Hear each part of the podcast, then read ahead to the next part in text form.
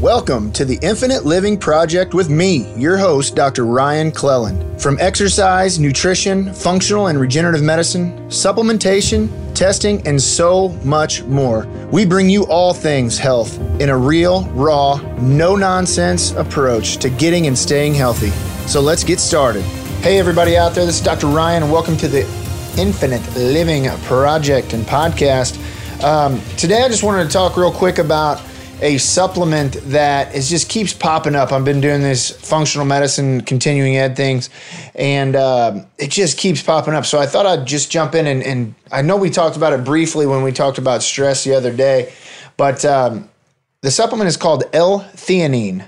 L-theanine. Um, it's an amino acid, and it's actually found naturally in green tea, and it promotes calm and centered state of relaxation by promoting alpha brain wave activity.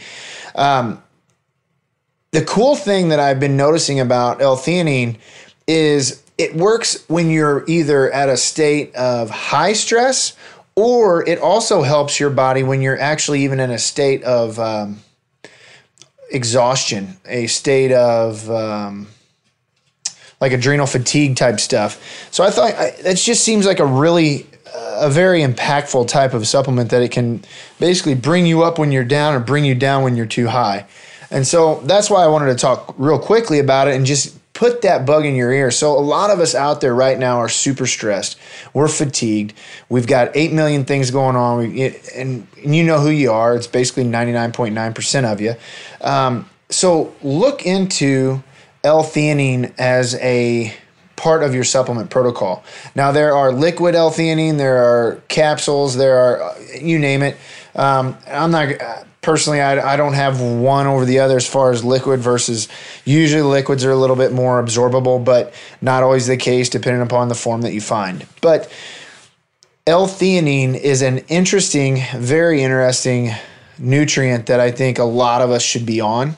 Um, I actually will put it in our coffee because when you actually when you take it with caffeine, it will help to create a sense of focus because that caffeine obviously is going to increase your uh, it's going to kick up your cortisol for one, but um, it'll increase your alertness. Whereas with that L-theanine, it actually creates focus with that alertness. So um, I've had someone actually kind of quoted in saying that it is kind of like a natural form of uh, ADHD medication. So it'll you know gives you a little kick in the in the pants for energy, and then also gives you with that caffeine, and then gives you that centered focus. The L-theanine will kind of help focus it out.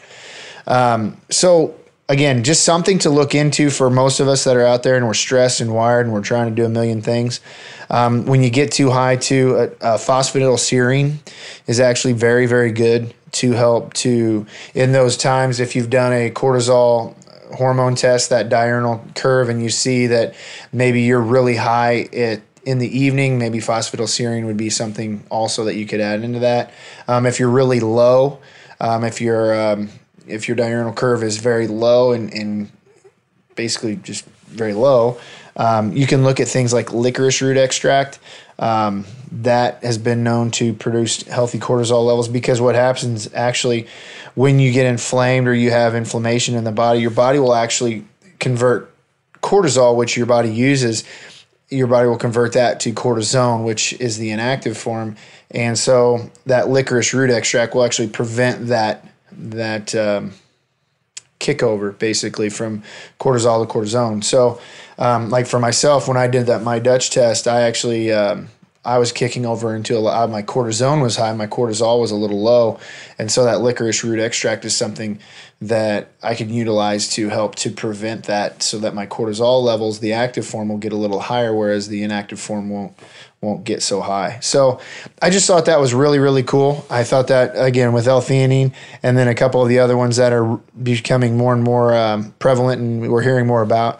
And as always, you, you hear about ashwagandha, things like that, some of the adaptogenic herbs that we talked about again on the last one. Um, those are very good as well because they and again again it helps to support those adrenal glands in, st- in times of high stress helps to to prevent adrenal fatigue.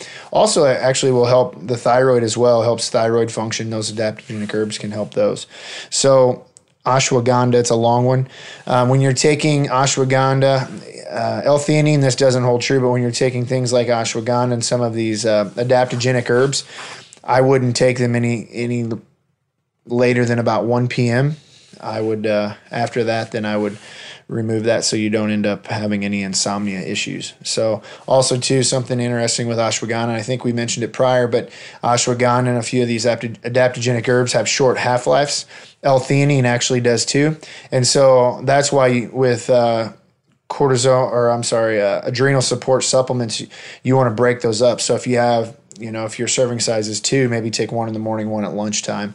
Uh, theanine, you can take small doses throughout the day. Uh, again, it's got a pretty pretty short half half life in the body.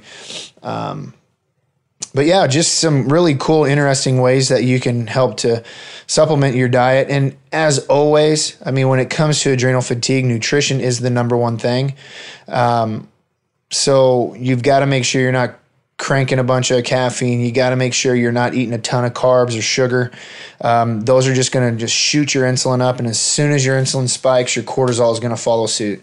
And so, what we don't want to do is um, you know, I don't want you out there supplementing your adrenals and then your diet's just destroying it on the back end. So make sure you're eating a healthy diet, a low carbohydrate, a good healthy fats, moderate protein, good healthy proteins, grass fed beef, things like that, because that is this. And also, too, one huge thing, and again, we've talked about it, but you got to make sure you're getting that sleep.